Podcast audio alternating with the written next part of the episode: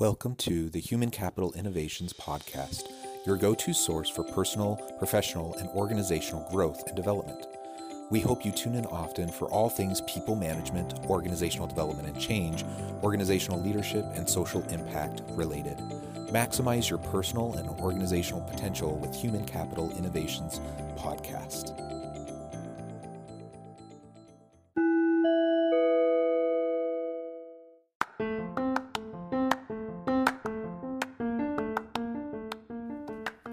Welcome to the Human Capital Innovations Podcast.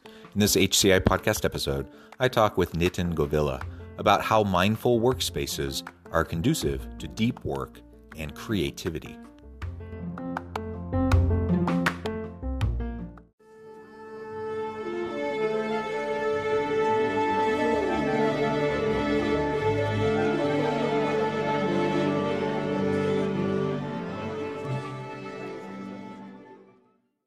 Nitin Govila, welcome to the Human Capital Innovations Podcast. Thank you, John. Thank you for having me here. And it's a great pleasure to speak to you today. It's a pleasure to be with you. You're joining us from the other side of the world, and you'll, I'm sure, share more about that with us here in just a minute. But I'm super excited to have the opportunity to chat with you. I'm joining the conversation from Utah. And ultimately, we're going to be talking today about mindful workspaces and how those sorts of workspaces can be conducive to deep work and creativity. And we all want to work in an organization that's innovative and creative and dynamic and engaging, but we also tend to have organizations that aren't particularly, mindful spaces, where it's hectic and a little bit crazy, and we're just kind of running around like chickens with our heads cut off. And that isn't, always the right mix for trying to foster the deep work and the creativity. So we're going to look at how we can go about doing that better within our organizations, and how, each of us as leaders can foster that kind of an environment and atmosphere within our individual teams. As we get started, I wanted to share Nitin's bio with everybody. Singapore-based Nitin Govila is a management leader, entrepreneur, engineer, and meditation trainer.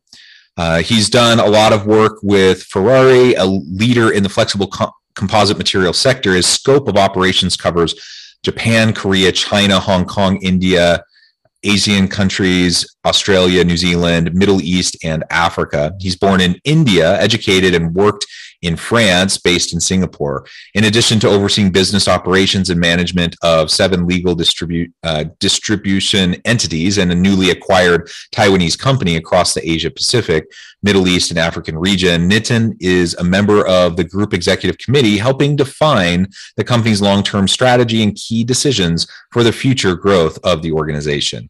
He manages a 175-member global team. And I could go on and on. What a wonderful career that you have had. What amazing work you're currently doing. Anything else you would like to add and share with listeners by way of your background or context before we dive on in further? No, I think most of it in brief, John, you have covered that, and thanks for that. I'd just say, as you said, one of the key elements for me as a professional has not only been the education and the varied experience across working cultures in India, Europe, and then in Asia Pacific across many countries, has also been the aspect that I've been involved or being in meditation for the last 20 plus years, and also work as a volunteer, as a meditation trainer for an organization called Heartfulness Meditation, helping corporates, helping people and communities at large to also integrate this very interesting aspect in their work life or their personal life to achieve the right level of balance. Yeah, I really like that. And that's actually the first thing I wanted to ask you about, this kind of meditative mindfulness approach. You also refer to it as the heart-centered approach to working within organizations and leading people. Maybe you can tell us a little bit more about what you mean by that and how that kind of an approach can be used in assisting corporate teams and providing better clarity and balance of mind to their teams in their organizations. Yeah, absolutely. In fact, the meditation which I follow as Heartfulness Meditation, as the name goes, heart is the center of it. We meditate on the heart. And the reason heart, I emphasize the importance of the heart, is because over many years, we've always And in traditions, we've always believed heart to be the center or the seat of the soul, the center of consciousness, and also a bridge between mind and body. But now this has also been corroborated by scientific research, where they have been able to prove that the intelligence in the heart is much more profound and complex than we ever knew. So just not knowing the heart as a simple pumping place for the blood across the body, we've also found that the heart has its own intelligence, which aligns the core functionings of all core systems in the brain and the body, and that creates the necessary coherence and balance. And in fact, what I was surprised to learn and hear was that, in fact, heart sends more signals to the brain than the opposite way, and it's up to more than 5,000 times more powerful. Now, what I'm trying to say here is that the heart, in a way, has more sensitivity and are able to perceive. And it also gives us the first indication or voice to start working or to start taking decisions or how we need to progress or proceed. But the problem comes is, is our mind at rest and calm enough to be able to hear this voice of the heart? And this is where, if we can find a way where we are able to access this knowledge and the deep feeling which the heart provides, then we have all the necessary things at our disposal to have enhance our physical and emotional well-being, our higher level of resourcefulness, the creativity and consciousness. And this is where I feel even neuroscientists feel that heart holds the promise for the next level of human development and evolution. So that's where I say that using the heart as a professional or even as a normal individual in your daily life and taking decisions or interacting and being able to feel connected throughout the day is a very great way to move ahead and carry on with our lives. Yeah. I really like that background and explanation you just provided. And again, providing clarity and balance, I think, is always an important facet. And for a long time, I've thought about, how we process information, how we think and how we feel. And it's both in our heart and in our mind. And a lot of times we think about making rational decisions, rational choices through our mind. But there's something more there that connects the two. And you just, I think, described that really, really well. And I appreciate that. And so this heart-centered approach, certainly, I suppose we could think about heart-centered in terms of how a lot of people probably think of heart-centered, generosity, love, compassion, empathy, those sorts of things aren't contrary to what you're describing, but it's not exclusively what you're describing either. So I think that's worth pointing out. A lot of times when we talk about heart-centered, we're tend to focus on compassionate leadership or empathetic leadership or those sorts of things. You're talking about how do we connect the heart more through our mindfulness practices to have clarity, to have balance, and ultimately to drive better creativity, better decision-making, and everything along those lines. And so that brings us to this whole idea of mindful workspaces.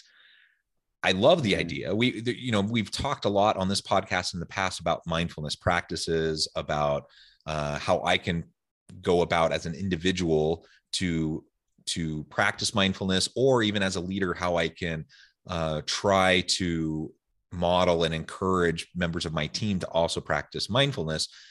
I love this idea of really trying to foster and create a healthy, mindful work space where people can interact with each other. Tell us a little bit more about that, what you mean by that, and how we might go about creating that kind of a workspace. Yeah. So what I meant when I talked about mindful workspace was basically in the element that one comes how we design the workspace. So in terms of interacting not only with the nature outside your building, but also inside, that's one element. And I can elaborate that a bit later. The second part is in terms of, are we creating necessary spaces in a way that we are able to hear and understand each other? And thirdly, are we also creating a space where we just talked about the heart-based element, an aspect of meditation, or being able to connect few times or whenever we want with our inner self do we have a space where I feel, okay, I don't want to sit on my chair today. I'm just feeling this moment I need for myself for 5 minutes or 10 minutes. Do we have those kinds of spaces within our offices or our workplace that somebody can just kind of extract himself or herself out of that, go in that space, try to be connected, you know, just try to be with yourself. And then when you come back, that's those 5 minutes, 10 minutes, 15 minutes, whatever that time that person takes, that person is totally refreshed, starts seeing things in a very different way and starts working in a different way. So I would put it in that three elements. When I come to the first part, when I say how the workspaces are designed and how do you create the right environment, what I'm talking about is that are we having offices in the right way that we are able to manage the heat, the light, and the acoustics, the sound which is in the office, right? Most of it, sometimes we try to, you know, in obviously you're in a colder part. I'm sure it's getting colder and colder there. I'm in a part which is near equator. We don't even know what are four seasons in a way, if I may say so. In that sense, right, we try to have air conditioning inside, but how do you know which is the right temperature? We all know that this is the right temperature to save energy and to have an optimum level of comfort, but do we really follow that, right? And why? Because there's a lot of heat which is coming inside the building, and once it's inside, you have to find a way that your space is comfortable. But is there a way, are you designing offices where you can block the heat on the outside, for example? Now, when it comes inside, how are your spaces designed that you're able to manage the glare, the light, right? Because that's another level. Sometimes you're moving your screen up and down. Oh, this angle is not correct. Now with video calls, that also becomes much more important, right? The light is not correct or the sound is not correct, for example. And then the third element, which is, I would say, most often ignored element, is how do you manage the sound and the acoustics? I always differentiate between sound and noise. So if it's open spaces, which is becoming a more trend now, even top managers don't have kind of cabins and offices like in our head office in France. We've kind of moved away from that because people used to travel, and obviously that's starting now. So when they come, why to block a space? Let's sit wherever we can and work, and that's a good way to interact. But then how do you manage that when people are talking, but it's not becoming difficult noise, I would say, but a comfortable sound, meaning you're able to say, but you're also able to hear and understand. Now, we don't design that, right? I mean, we don't think of acoustic when designing a workplace. Okay, we design the layout, we design where anybody will sit. But do we ever think that, you know, more and more when we talk to each other, I should not feel stressed out. I should not feel that I'm not able to focus because I'm hearing somebody talking there, and it's all becoming a clutter and a noise. So I'm trying to say that there's a good noise, which I equate as sound. Now, how do we do that? You know, so these are few elements when I summarize that: heat, light, and acoustics. And then obviously the element of getting a space of yourself where you can kind of extract yourself, kind of reconnect and come back to the common working space and carry on. Yeah, well, I really appreciate the focus on those physical elements, the heat, the light, the noise. All of that is so important as we consider how we design our physical workspaces. And I have to admit, when I was first thinking about mindful workspaces, I hadn't thought about all of those physical elements. So I think that's incredibly important, and we need to think more about it. And you're right, it is a trend. You know, those open concept office spaces that's become more and more popular over the last decade or so. And there's been more and more research to show how it's become problematic for a lot of people. You know, the idea of fostering collaboration and innovation seemed nice, but the reality is, because of all of the noise and the distraction, that in many ways it's actually decreased the amount of meaningful collaborations and the innovation that can occur, and just the overall productivity of people. And so we need to be thoughtful about collaborative spaces. And I don't think there's a one size fits all. Like some organizations are going to have traditional offices with four walls and a door. Some are going to have cubicles. Some are going to have open concept spaces, or maybe some combination, right? Where you have a hybrid approach where you have collaborative workspaces and areas where people can get together, but also shared spaces, individual offices, whatever, depending on the work that needs to be done. And I guess that's ultimately what we have to consider most. And if we can be thoughtful about those physical elements, that's going to foster greater mental health, and not to mention the environmental sustainability piece that you also referred to. Now, as we think about these types of mindfulness practices, mindful workspaces, both the physical components, but also non-physical components.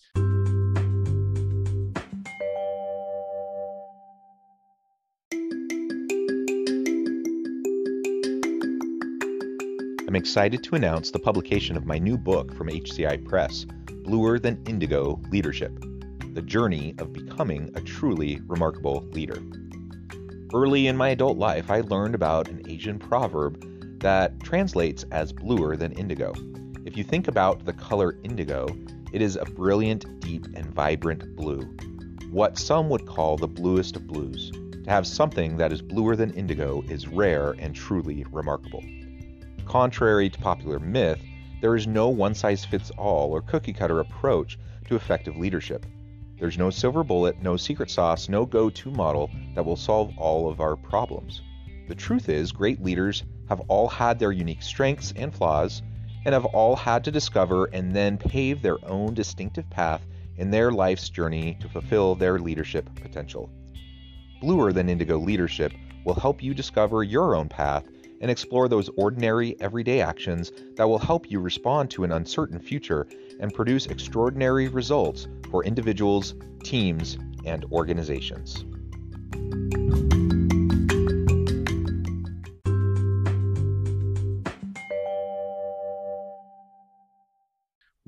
Why and how are those conducive to deeper work, greater levels of creativity, more meaningful collaborations? Why is it that mindful workspaces help to create an environment where people thrive a little bit in a deeper way in terms of their creativity? So, we go back to the starting point when we talked about the heart-based approach, right? In the end, why do we need that? We need it because the mind is continuously active. It cannot rest, it absolutely cannot rest. I was surprised when I came to know a few years back that actually an average human being has nearly 60,000 to 70,000 thoughts a day. Now imagine we are not even aware of that, right? We just focus on maybe 3-4 things to do, which we are working on, right? And same time, but there's a lot of things going at the back end, and this is where the subconscious element of the mind comes into play. Now what happens is, if you understand, if you go deeper into a little bit how the brain works, when we are working on certain things, as I said, maybe 3, 4 or 5 or maybe lesser, then it's the frontal part or the prefrontal cortex which is working, which is the rational element of the mind. It processes that, we are using our energy on that. The moment we understand it, it's like a training. We are being trained on something. The moment we become well trained, then it goes into the subconscious because we go into the auto mode.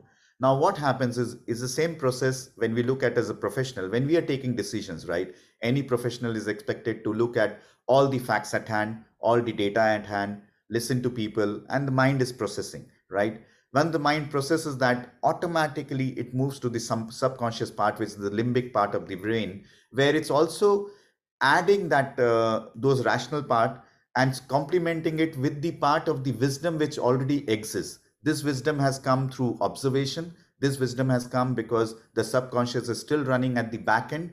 It's like a processor, right? Like a CPU. It's running at the back end. It sees, you don't even know, it sees, it gains its wisdom. And then it connects that wisdom to the rational part of it. Now, the challenge, what happens is, after, how does that limbic part or the subconscious part communicate to the rational part of the brain?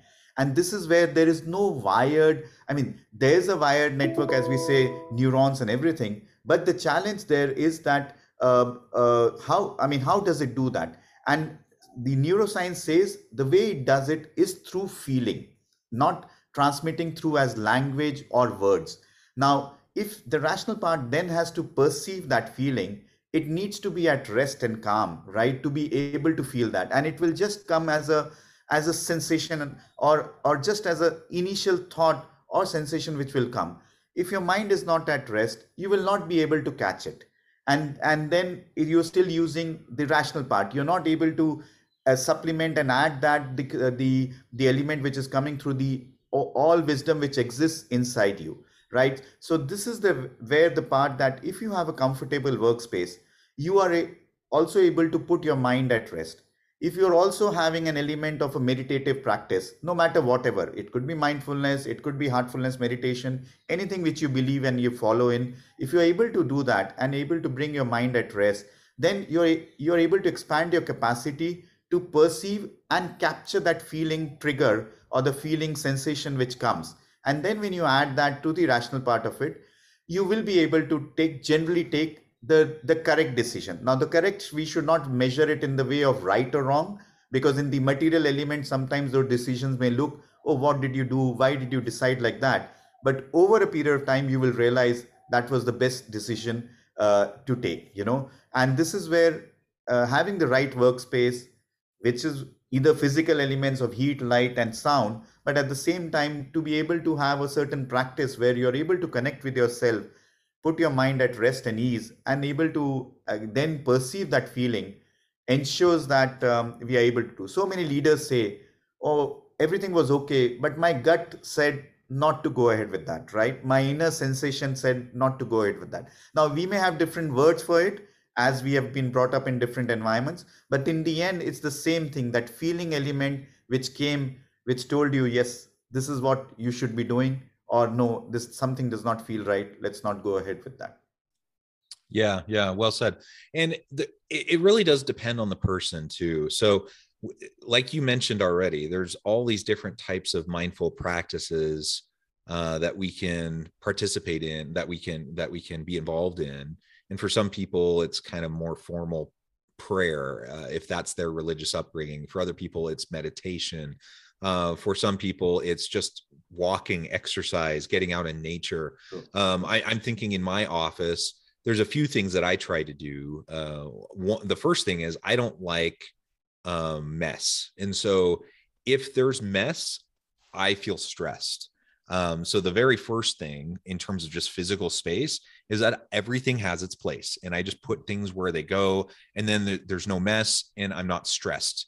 That's not to say that I don't have a little bit of clutter. Sometimes I do collect knickknacks, and I, you know, when I travel, I collect things and I put them different places. And so it's not like my office is sterile. It has a personality. I have, you know, these things that are meaningful to me, but I don't have papers everywhere. I don't have just stuff everywhere. And that in and of itself, even without me doing anything else, that allows me to go into my office and feel relaxed just from the get-go. Two other things that I do, I have like a little mini elliptical that I can do it while I'm at my desk, but I also will sometimes, if I'm just like on a call, I'll just be standing on my elliptical and just moving, you know, and just the physical motion is it helps me clear my mind, and it just helps me feel more comfortable and I think better when I'm doing that. So even though I'm just in my office, I'm just doing that motion and it helps. Something else that I do, I can't do it while I'm on a call necessarily, but I play the drums a little bit. And so I have some drumsticks, and sometimes I'll just, you know, I don't want to be distracting to people around me. So I have stuff to damper the noise, but I'll just practice and just do rhythms and beats. And it's just a very simple physical thing that I can do to kind of recenter, to connect body and mind. And then I'm ready, you know, to go off and my mind is sharper because of that. Those are just silly things that I do. I mean, there's a whole slew of things that people can do, and whatever seems to work for you, then you want to try to do it. And as a leader, we want to model that for people. We want to give them permission to do those sorts of things. And overall, we just want to have a nice environment where people come, regardless of whatever we choose as our physical workspace arrangements, that we are strategic and purposeful about it, and that we create a welcoming environment that's conducive to people just being able to feel safe, to feel comfortable, and to be able to feel like they can collaborate in meaningful ways. Absolutely. And actually what you said is absolutely correct. You know, I mean, we have to find our own journey. We have to find the tools which will help us in our own journey. Now, whether it means a bit of exercise, a bit of, you know, taking your mind off because somebody is involved in any other activity, whether it means taking out a few minutes to connect with your inner self, or a prayer or a meditation practice. In the end, if the whole element is to, we realize we are getting stressed. We realize that the mind is wandering. Is there a way to, you know, bring back the focus again? And the key thing is, I think that's where organizations have to bring more attention to that. For sure, COVID has driven this element of workplace well-being, wellness at work. But the question really is that, are organizations taking a holistic approach or not? You know, I mean, you find some organizations focusing on, say, maybe a yoga or a physical activity, some others doing some talks by some experts on different topics. But the real element is needed to mix everything, you know, to bring a holistic approach. One is obviously design of the workspace, as we talked about that, you know, that, and also now more and more it becomes important, whereas when I'm talking to many companies, the challenge they say is to get people back to work in the office, right? But organizations is what? It's a physical area, right? It's an area where you interact with people. That's an organization. I mean, I'm reminded of a very interesting Chinese character, which has two elements to it. It says, and one element is people. So they say, come in there. I mean, because it's a very intuitive language in a way, it brings characters and that's where the words are formed. So if you remove the people, there is no company, you know, that's the way that character explains. So if you look at it, if you don't have people interacting, if you don't have people exchanging with each other, yes, virtual times are good and they've helped us in these difficult times. But yes, now we need to come to a space where we can again see each other. Maybe it may not happen 5 days a week, but we need to find ways that people are at least coming maybe some more days a week. So that, and that's where the organization culture remains. We talk a lot about culture. How much culture can you keep just by having virtual calls for that matter, right? So have I looked at it in terms of space so that when people come, welcome. People have been doing calls from the comfort of their homes or whatever. Am I able to create a second kind of home in offices for them, right? And then all the other elements do I bring to them, whether an expert talking about meditation, an expert talking about, the yoga or any other physical elements or any other how you organize your life in terms of time management, in terms of habits creation, in terms of other elements. So I think that wellness as a holistic element has to come in. First steps have been taken, but I think there's still a lot more work to be done in that direction for organizations to have the right kind of, you know, workspace. Yeah. Very well said. You've shared so many great insights and ideas, a lot to chew on. And I appreciate you sharing that with me and my listeners today. Nitin, it has been a real pleasure talking with you. I know at the time I need to let you go here in just a minute, but before we close, I wanted to give you a chance to share with listeners how they can get connected with you, find out more about your work, your team, and then give us the final word on the topic for today. Yeah, thanks, John. And thank you again for having me there. I know the time difference does not make it easy to schedule, but okay. I mean, let's thank the virtual elements of Zoom to help us see each other and speak to each other. So anybody who wishes to contact me can contact me through my LinkedIn profile under the name Nitin Govila, or you can search with the company Serge Ferrari group, and you can find me, you can message me, and then we can, if you want to further enhance this discussion or further connect me more to understand more and how we can, take our discussion further, please feel free to do so. On the workspace part, I think I have nothing much to add, John. I've kind of covered that. As I said just a few minutes back, I think a holistic approach to a good workspace, or as you say, a mindful workspace is needed, and it kind of includes the physical elements, the, if I may say so, the spiritual or the internal elements for a person. There's a right level of balance that is needed now. And I'm sure once organizations start doing that, or at least start understanding that they have to do this, I'm sure we are on the right track, and maybe in a decade or so, we will be talking about not only mindful workspaces. We might actually start using the word of mindful organizations or companies, or in that sense. So we all look forward to that day. And thank you again, John, for having me over. Thank you. It has just been a pleasure. I encourage listeners to reach out, get connected, find out more about what Nitin and his team can do for you. And as always, I hope everyone can stay healthy and safe, that you can find meaning and purpose at work each and every day. And I hope you all have a great week.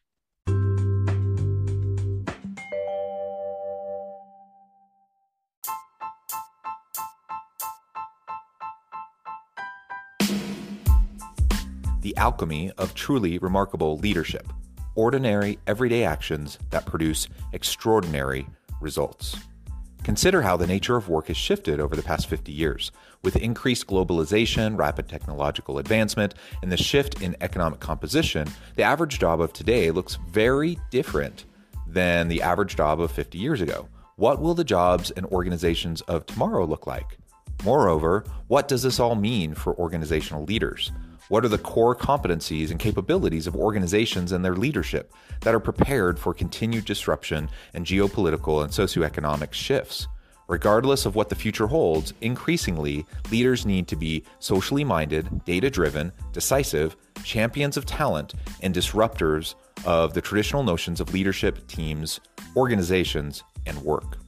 The Alchemy of Truly Remarkable Leadership will help you to explore your own leadership competencies and capabilities and consider ways to apply and implement them into your workplace and personal life.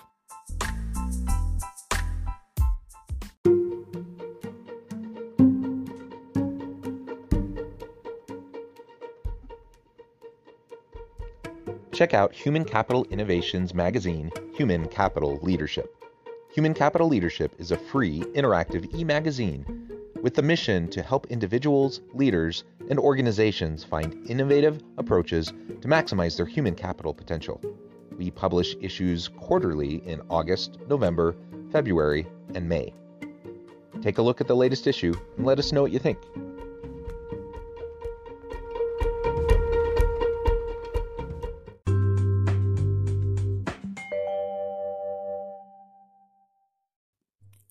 Thanks again for joining us for this episode of the Human Capital Innovations Podcast. I hope you stay healthy and safe, and that you have a great week.